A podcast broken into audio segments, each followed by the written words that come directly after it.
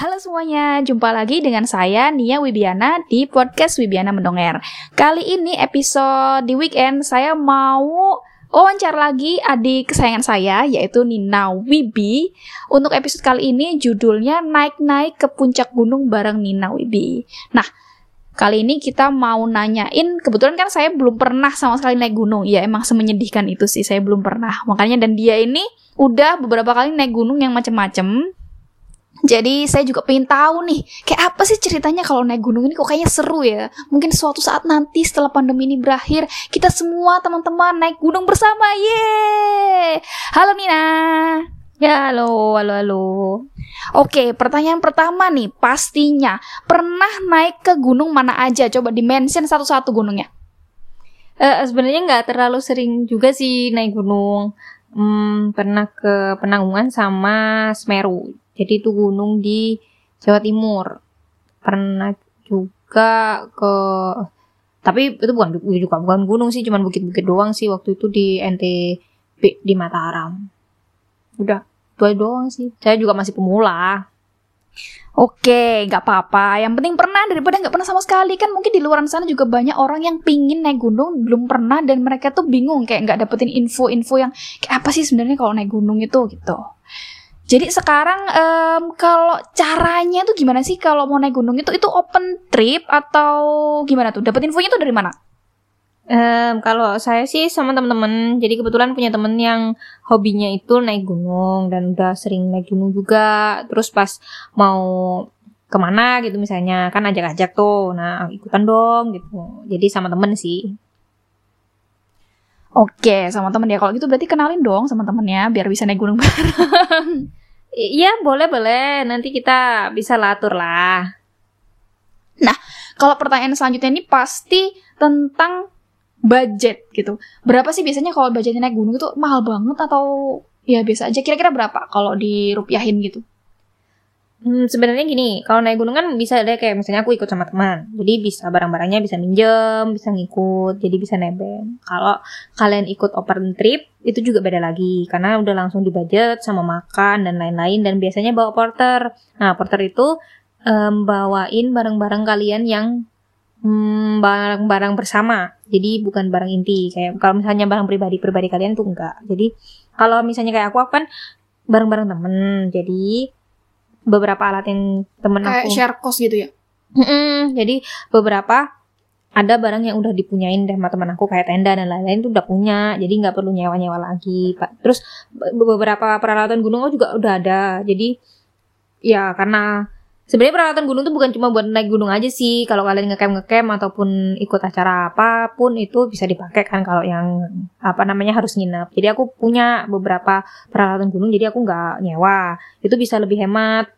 Nah kalau biasanya kita urunannya itu Hmm, berapa ya? Nggak mahal kok. Ya urunan itu buat belanja sih sebenarnya belanja sama transport. Nah kalau transport kan karena dulu di- masih di Jawa Timur Relatif ya. Mm-mm. karena dulu masih di Jawa Timur ya bisa terjangkau sama motor atau mobil jadi nggak perlu sampai beli tiket ke mana-kemana gitu Ya sih, berarti ini emang relatif tergantung mereka mau tipe naik gunung ya kayak traveling aja, mau traveling yang luxurious travel atau yang budget travel itu tergantung banget ya. Jadi emang budgetnya ya mereka mau yang kayak apa gitu ya. bener banget. Jadi em, di setiap gunung tuh juga nyediain porter. Kalian bisa pakai jasa porter. Itu makanannya udah enak-enak. Jadi mereka yang masakin. dimasakin? Mm-mm. jadi dimasakin dibawain. Jadi ada tuh em, kayak bapak-bapak gitu. Jadi dia emang kerjanya porter. Masak bawain maman gitu. Ada. Di setiap gunung mah ada Oh, asik juga ya. Ini kalau misalkan yang dibawa itu ya, perlengkapannya apa aja sih? Apa emang harus punya sepatu gunung, sleeping bag, terus apa lagi tuh? Tenda atau apa gitu, apa-apa kira-kira? Jadi gini, em, sebenarnya kalau teman-teman yang pecinta alam atau yang hobinya naik gunung lebih seneng sih nggak pakai porter. Ada yang pakai porter tapi kayak sebatas bawain tenda atau apa. Makan kita pasti masak sendiri dan bawa bahan dari em, dari bawah.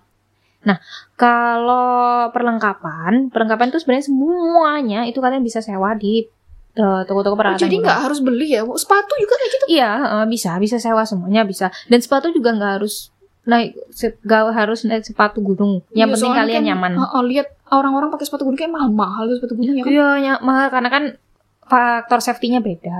Nah, kalian bisa pakai sepatu apa pun, yang penting nyaman dan em, apa ya, yang bisa mengcover kaki kalian gitu. Padahal teman-teman yang naik gunung itu juga kadang ada yang pakai sandal gunung, ada yang Nggak harus pakai sepatu.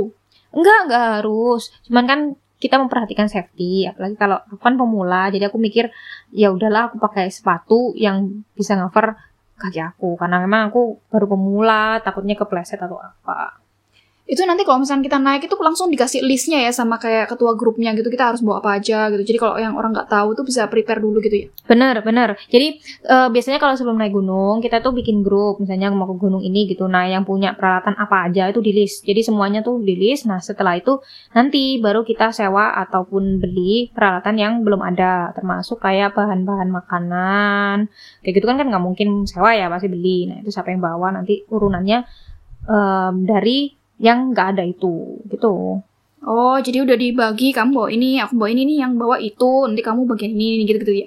Ya, sebenarnya nanti tuh dibagi. Jadi semua kebutuhan kita, kebutuhan bersama kita di nanti di atas itu dibagi. Jadi setiap tas ada kayak gitu. Nah, ada juga tas yang logistik, ada tas tenda yang isinya tenda dan apa. Nah, gitu dibagi beban semuanya dibagi rata.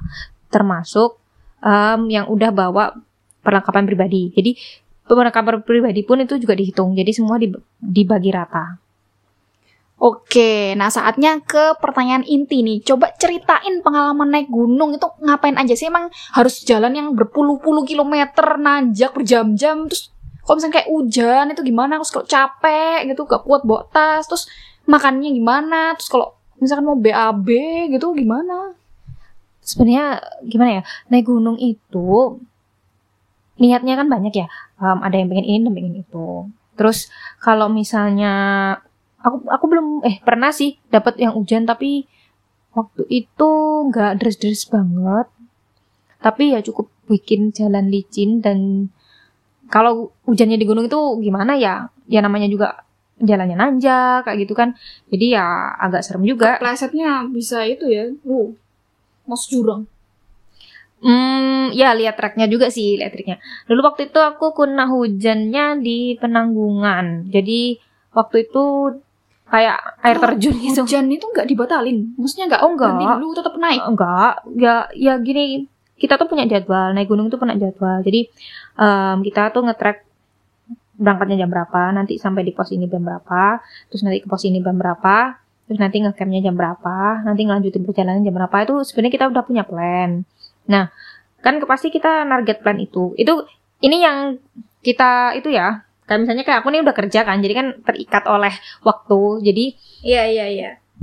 Jadi kita masih punya plan gitu. Untuk teman-teman yang enggak biasanya ya ya udah se- se- misalnya nih tiga hari, ya udah tiga hari, bawa bakal tiga hari gitu. Apa namanya nanti jam berapa jam berapanya ya diaturnya sambil santai gitu.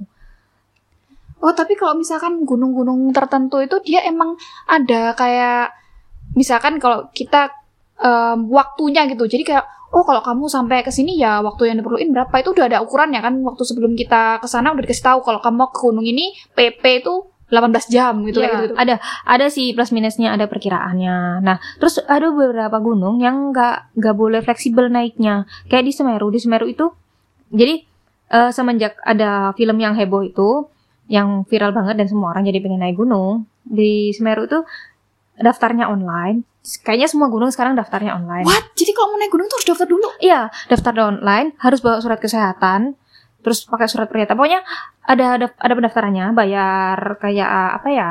Hmm, Kayak tiket masuk gitu. mm-mm, tiket masuk yang perawatan gitu. Kan itu kan termasuk kayak ada yang dari apa ya namanya ya? Ya itu masuk objek wisata gitu kali. ya. Ah, ah, kayak gitulah ya.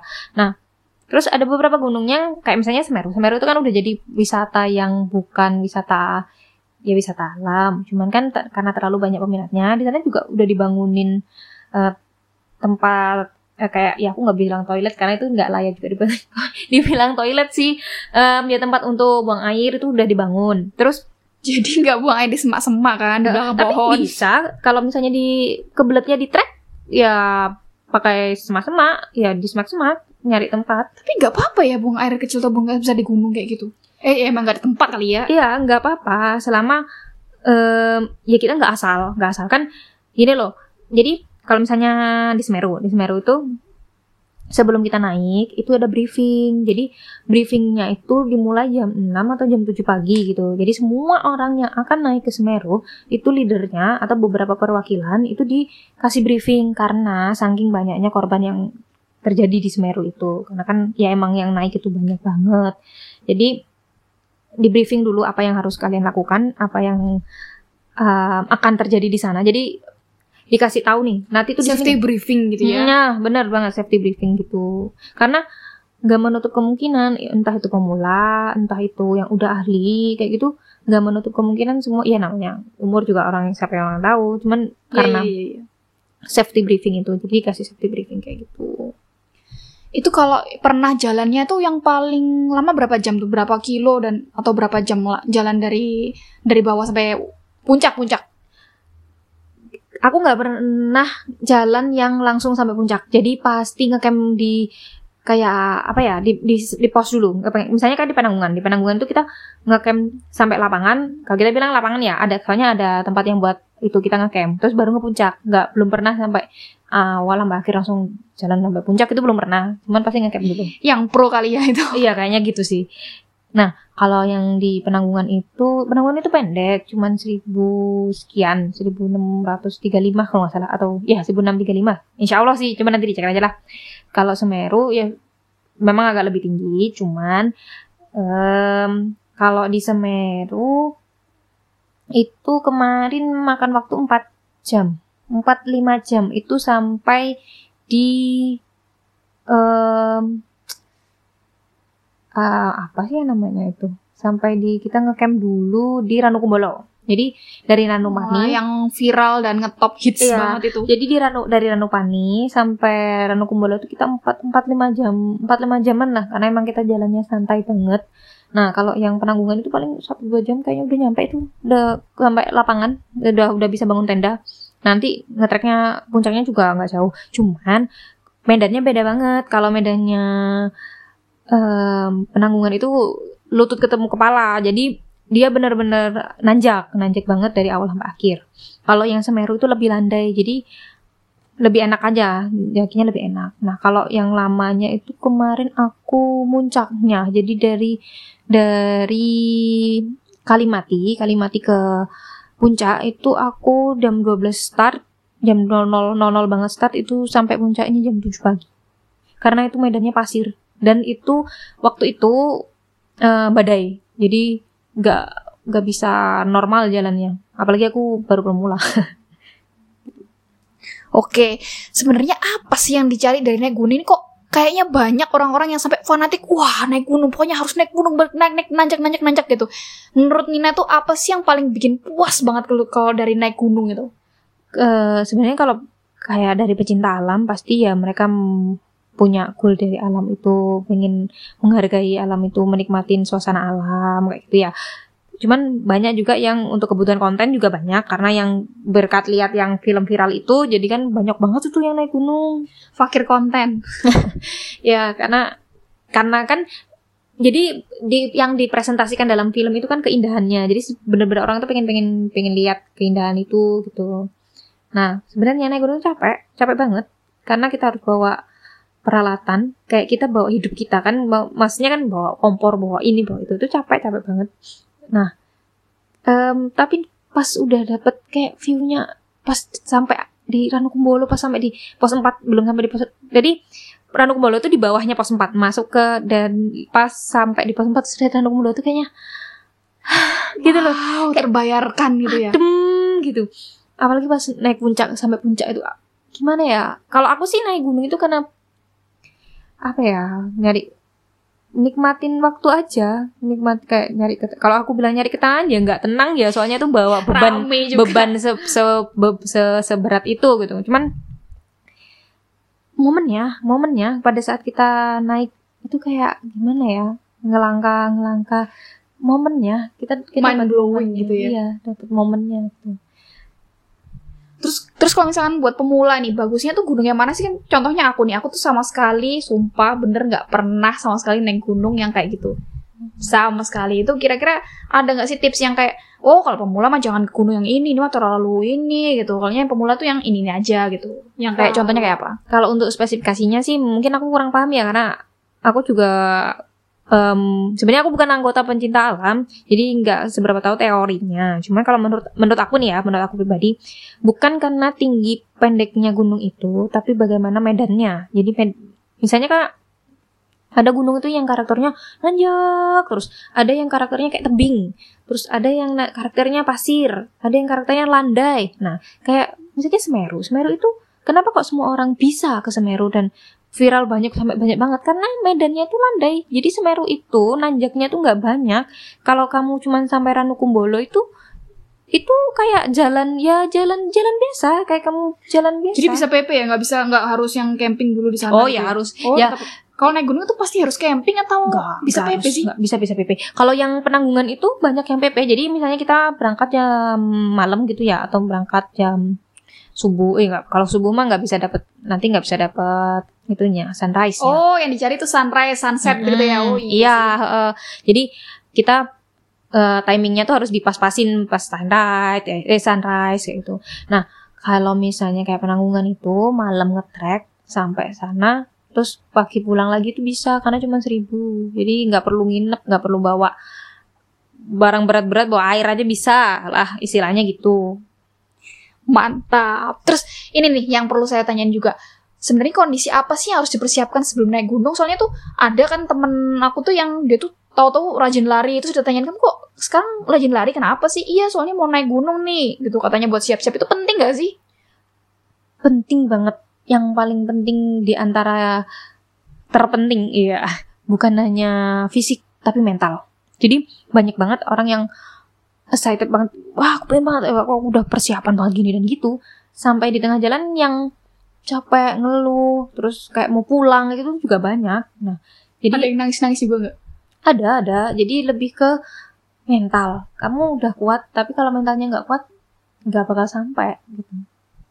Terus yang kalau nggak sampai balik atau gimana tuh? Nunggu di mana gitu? balik? Ya ada kok beberapa cerita dari teman-teman aku. Eh, itu ada yang udah di puncak yang udah puncaknya tuh kelihatan.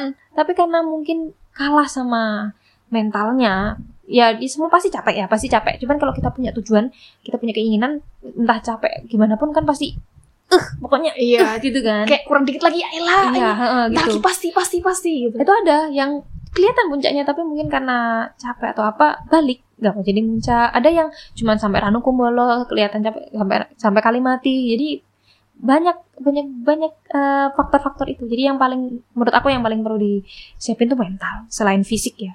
Fisik itu penting. Tapi yang lebih penting lagi mental. Iya sih, bisa aja ya. Kayak eh, pertamanya pengen banget tapi begitu ngeliat ya ampun harus jalan 10 jam. Terus kayak ah males banget ah gitu. Terus yang nggak kalah penting pengetahuan tentang medan.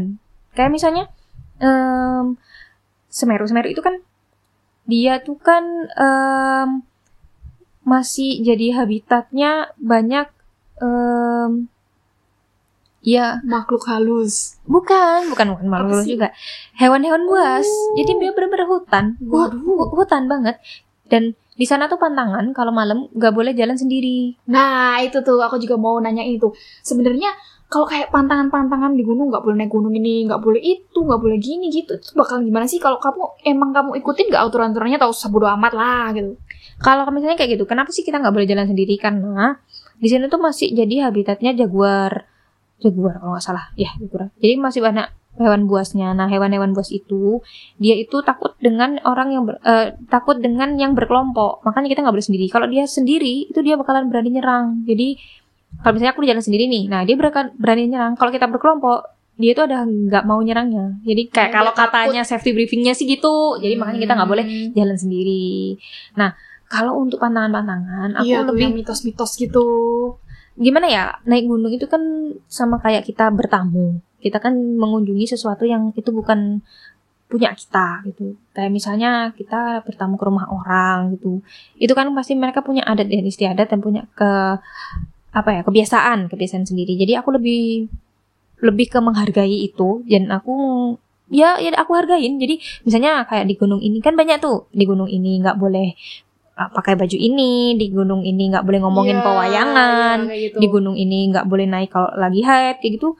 Ya ya aku aku aku em, aku hargain aku ikutin. Biasanya aku sharing-sharing dulu sama teman-teman yang udah pernah ke sana atau sharing-sharing sama teman-teman pecinta alam. Ih kondisi aku kayak gini nih gimana? Bisa naik gunung nggak? Atau eh emang bener ya kalau di gunung ini kayak gini? Jadi emang ya aku hargain itu. Gitu. Iya sih, emang harusnya kayak gitu sih ya. Maksudnya ya better safe than sorry gitu kan. Mm, bener banget soalnya kan ya nggak dipungkirin juga banyak korban yang karena ngeremehin itu gitu Iya benar-benar emang gak boleh diremehin kayak gitu itu. Terus satu lagi nih, eh, mungkin ini juga menjadi pertanyaan banyak orang. Apa emang beneran gak sih pemandangan-pemandangan yang di gunung yang pernah kamu naik itu emang sekeren itu gak sih? Atau itu cuma preset aja? Atau cuma filter-filter aja, editan-editan? Enggak sih. Itu lebih keren. Jadi sebenarnya em, aku tiga kali yang naik gunung itu baru nol kali. Jadi artinya aku nggak pernah dapet sunrise. Ya ampun. Jadi nggak tahu kenapa setiap aku naik gunung itu selalu pas mendung, selalu pas kabut. Apalagi yang ke Semeru. Ke Semeru itu sampai jarak pandang cuman satu meter, satu meter apa tiga meter ya? Satu meter. Jadi kabut banget dan itu banyak yang balik. Tapi aku sampai puncak. Aku sampai puncak itu sampai nangis karena itu tuh itu tuh badai banget, badai badai nggak karuan lah ya itu. Tapi aku karena pingin sampai puncak, aku mau sampai puncak.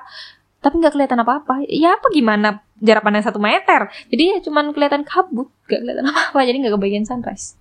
Oh, mungkin ini juga yang dipersiapkan sama teman-teman ya, karena emang nggak semuanya tuh akan indah gitu kan. Maksudnya ya manusia hanya bisa memprediksi aja, itu kan alam kan, jadi bisa jadi em, ya cuaca berubah seketika atau apa gitu. Jadi nggak setiap, maksudnya kita harus punya mindset kalau ya kita nyari ini, tapi nggak pasti kita bakalan dapet apa yang kita cari gitu ya.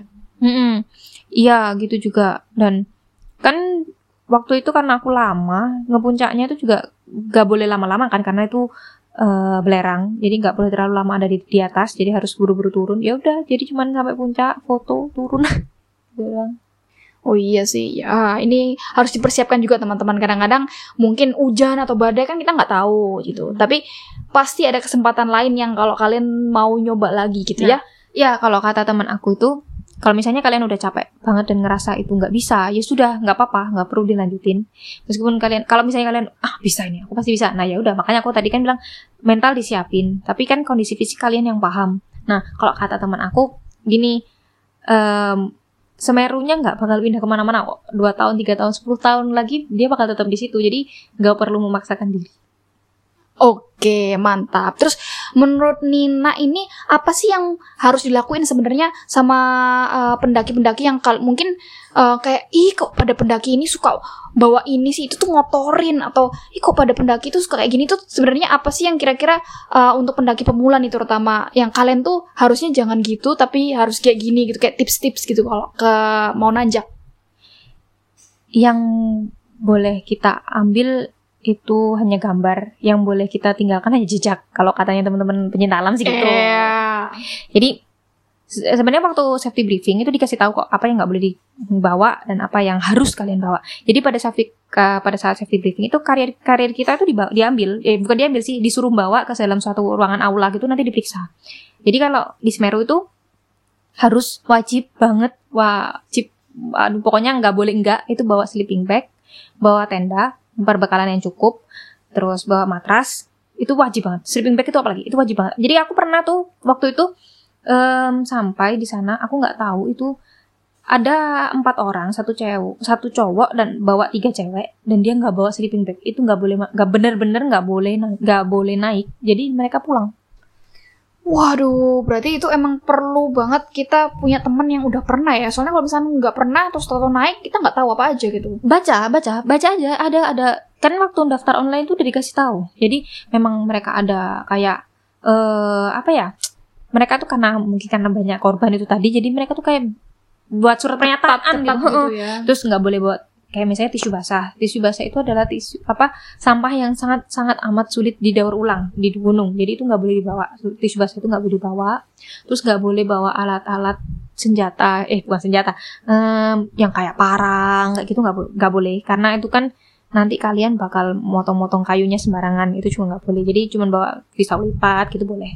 Kalau itu nggak spidol itu udah nggak boleh lagi. Kertas itu nggak boleh. Karena dulu itu saking banyaknya yang kasih nama-nama eh, apa sih pesan-pesan di gunung difotoin. Nah itu kotor Iya. kotor Terus banget. itu yang yang em, bawa-bawa tulisan tuh emang udah ada ya kayak yang eh, berapa MDPL dan nuku bola atau apa itu ada Oh, itu ada. jadi di puncak itu sudah ada. Jadi kalian bakal nemuin itu banyak. Jadi nggak nggak nggak perlu bawa sendiri di rumah. nggak usah nggak usah. Dan kalau misalnya kalian memang pengen banget bawa ya gimana ya? Ya itu tadi yang hanya boleh kalian tinggalkan itu jejak. Jadi ya bawa pulang lagi Iya sih, ntar sampah doang beberapa tahun lagi ke sana udah ketutup. iya jadi di sana itu warga lokalnya juga em, lebih ketat kan dulu itu kalau kata teman aku yang zaman dulu ke Ranukumbolo itu bisa renang sekarang udah nggak boleh Renang di mananya? ya di Ranukumbolonya itu bisa nyebur. Di filmnya itu kan juga bisa nyebur. Nah, pada waktu kemarin ke sana itu nggak boleh. Itu tuh sekitar aduh berapa ya? Waktu itu aku kuliah semester ya semester eh, tiga kali ya. Semester dua semester tiga. Itu berarti 2013 2012 2013an itu masih boleh eh, renang di Semerunya di Ranukumbolo. Sekarang waktu kemarin terakhir itu dua tahun lalu. Berarti kan 2018 apa 2017 ya saya ke sana. Itu itu udah nggak boleh. Bahkan kita ngambil airnya cuci muka buat cuci muka aja udah mas mas mbak mbak tolong diambil terus dibawa ke agak jauh ya digituin jadi nggak boleh Itu yang yang nggak ngebolehin apa tuh? Ada yang jagain warga gimana? lokal. ada warga lokalnya ada ada ada posnya ada posnya ada yang jagain anak-anak pecinta alam di sana jadi saking karena udah tercemarnya itu karena selalu terlalu Sedih banyak ya. iya kan terlalu jadi makanya teman-teman untuk kalau misalnya mau naik gunung ya lebih bijaksana aja gitu Oke, oke, oke. Oke, berarti kalau untuk pemula tadi itu ya, kalian ingat-ingat jangan ninggalin sampah yang ditinggalin hanya jejak saja, yang diambil hanya foto aja. Jangan ngambil-ngambil apalagi yang bunga apa tuh yang nggak boleh diambil tuh. Edelweiss itu nggak boleh Edelweiss Oh iya iya apalagi itu. Terus merusak-rusak tanaman, please jangan ya. Terus untuk closing statement Nina, apalagi mungkin biar anak-anak yang nggak pernah naik gunung seperti saya termotivasi untuk naik gunung dan berhati-hati tentunya kalau mau naik gunung. Em, apa ya kalau untuk ya itu tadi ya em, yang boleh kita ambil cuman gambar, yang boleh kita tinggalin cuman jejak. Naik gunung itu tujuannya bukan puncak karena kalau aku lihat workshop-workshopnya itu gini kalau misalnya kita bertujuan pada puncak kita udah udah dapat tujuan kita nih. Pasti kayak udah kan? Ah udah udah dapat nih ya udah. Nah biasanya kalau udah kayak gitu kalian pada waktu turun itu pasti capek. Capek terus kayak nggak nggak fokus karena aku udah dapat tujuannya kan? Jadi kayak banyak korban yang sesuai penelitiannya itu karena banyak korban terjadi itu saat turun. Jadi Oh malah pas turun ya? mm, karena kalian cuman karena Nggak apa fokus sih? lagi gitu pengen dapet puncak puncak udah dapet ya udah gitu. Nah tujuan Udah kalian naik gunung mm-mm, itu adalah rumah pulang tujuannya itu pulang jadi puncak itu cuman bonus kalau kata teman-teman mah puncak itu bonus oke oke oke. Jadi mindsetnya tuh jangan kayak udah dapet puncak terus ya udah tur eh, turunnya udah nggak peduli gitu, udah nggak wah salah-salahan gitu ya malah jatuh lagi. Pokoknya ya pergi selamat, pulang selamat Iya. gitu ya. iya dulu tuh waktu aku turun dari puncaknya Semeru tuh udah hampir aja jatuh karena nggak dapet pijakan jadi itu cuman berdua tinggal berdua doang karena yang lain berduluan. Terus aku tuh nggak dapet pijakan waktu turun-turun. Jadi Semeru tuh medannya pasir. Itu nggak ada treknya yang dibikin kayak tangga-tanggaan gitu. enggak enggak ada. Enggak ada. Jadi gunung itu enggak kayak eh, tempat wisata ya? Enggak kayak apa yang ya? udah ada tangga-tangganya gitu udah dibikinin. Nggak Nggak ada. bener-bener tanah atau pasir gitu Iya, ya ada tanaman-tanamannya ada akar-akarnya Iya. gitu. jadi di Semeru itu setelah vegetasi selesai jadi ada ada batasnya gitu. Jadi dari Kalimati terus sampai batas vegetasi itu artinya udah nggak ada tan- tanaman lagi itu udah langsung cuman pasir. Nah ada kodenya. Kalau kalian nginjek batu atau apa dan batu itu jatuh harus teriak rock atau batu biar yang bawah itu siap. Nah itu nggak kita tuh em, waktu itu tuh kayak naik dua langkah turun lagi. Naik dua langkah turun lagi. Karena medannya pasir banget berpasir banget jadi sulit banget itu naiknya. Nah waktu turunnya itu tuh aku nggak karena nggak dapat pijakan udah kayak ini aku bakalan jatuh ini aku bakalan jatuh ini kayak gitu. Tapi karena apa ya temenku tuh nyemangatin bisa mbak bisa mbak bapak ini- ayo lompatnya ke sini ke sini ke sini gitu. Nah akhirnya ya alhamdulillah sih selamat dan sampai rumah dengan alhamdulillah selamat. Nah karena waktu itu aku juga nggak enak kan karena temen aku nungguin aku banget ya udah duluan aja gitu. Nah terus aku tiba-tiba keinget tuh lah kan kalau jalan di sini nggak boleh sendirian akhirnya aku lari. Akhirnya aku lari sekenceng-kencengnya karena takut kalau misalnya ada apa namanya hewan buas sih. Sebenarnya lebih takutnya ke, ke hewan buas karena aku nyari lah rombongan yang belakang udah nggak ada rombongan yang depan nggak udah jauh. Akhirnya aku lari cepet-cepetnya turun sampai kali mati. Jadi ya apa ya untuk kalian yang pengen banget naik gunung bijaksanalah persiapkan mental fisik dan pengetahuan karena pengetahuan medan itu sangat penting tadi karena kita harus menghargai apa yang sebelumnya udah dari situ Oke, keren banget ya sih bener-bener. Ya ampun, banyak hal-hal yang bisa nggak terduga ya yang terjadi itu. Makanya kita harus bener-bener siapin semuanya. Dan naik gunung itu bukan kayak kalian mau wisata ke tempat-tempat wisata yang buatan itu beda. Harus ada persiapannya dan persiapannya harus matang. Dan jangan naik sendiri teman-teman ya. Apalagi tempat-tempat yang kayak gitu. Ntar kalian kalau misalkan naik sendiri ada apa-apa kagak ada yang nolongin, men. bener juga kalau misalnya kalian solo traveler mending nyewa porter bukan buat apa tapi buat eh, ngobrol buat Kalau- iya, biar fokus ntar ngantuk jatuh lagi. Jadi aku pernah tuh ya, em, waktu di Semeru itu ada satu rombongan itu tinggal ketinggalan satu temennya. Jadi, loh, Mas kok sendiri? Iya, teman saya udah duluan gitu. Tadi katanya dia ngantuk, jadi dia du- tidur dulu di pos gitu. Akhirnya kita temenin karena nggak boleh jalan sendiri dan itu udah udah mau udah mau maghrib. Jadi nggak boleh karena nggak boleh jalan sendiri itu. Kan kalau udah gelap banyak hewan-hewan buas gitu kan. Iya, iya, iya, bener, bener, bener, bener. Oke, oke, oke. Keren banget pengalamannya ya. Ampun, seru banget cerita kali ini, teman-teman. Jadi aku pingin banget naik gunung, padahal belum pernah. Jadi, makanya karena nggak pernah ini jadi pingin. Semoga kita yang belum pernah akan pernah ya. Amin. Terus yang udah pernah juga mau naik lagi, mau mengulangin momen-momen yang keren itu tadi, mau ngeliat sunrise atau mungkin yang udah pernah tapi belum pernah ngeliat sunrise, belum pernah ngeliat sunset karena ada beberapa hal-hal yang tidak um, diduga terjadi kayak tadi tuh ada kabut atau apa kalian bisa mengulangin naik dan mendapatkan momen-momen indah tersebut. Amin. Oke teman-teman semuanya makasih udah stay tune udah dengerin cerita kita kali ini. Minggu depan kita akan kembali dengan cerita-cerita yang lebih menarik dan cerita-cerita yang pastinya inspiratif insya Allah ya. Makasih udah dengerin. Selamat ngapain aja. Bye. Sampai jumpa di Bye. episode selanjutnya.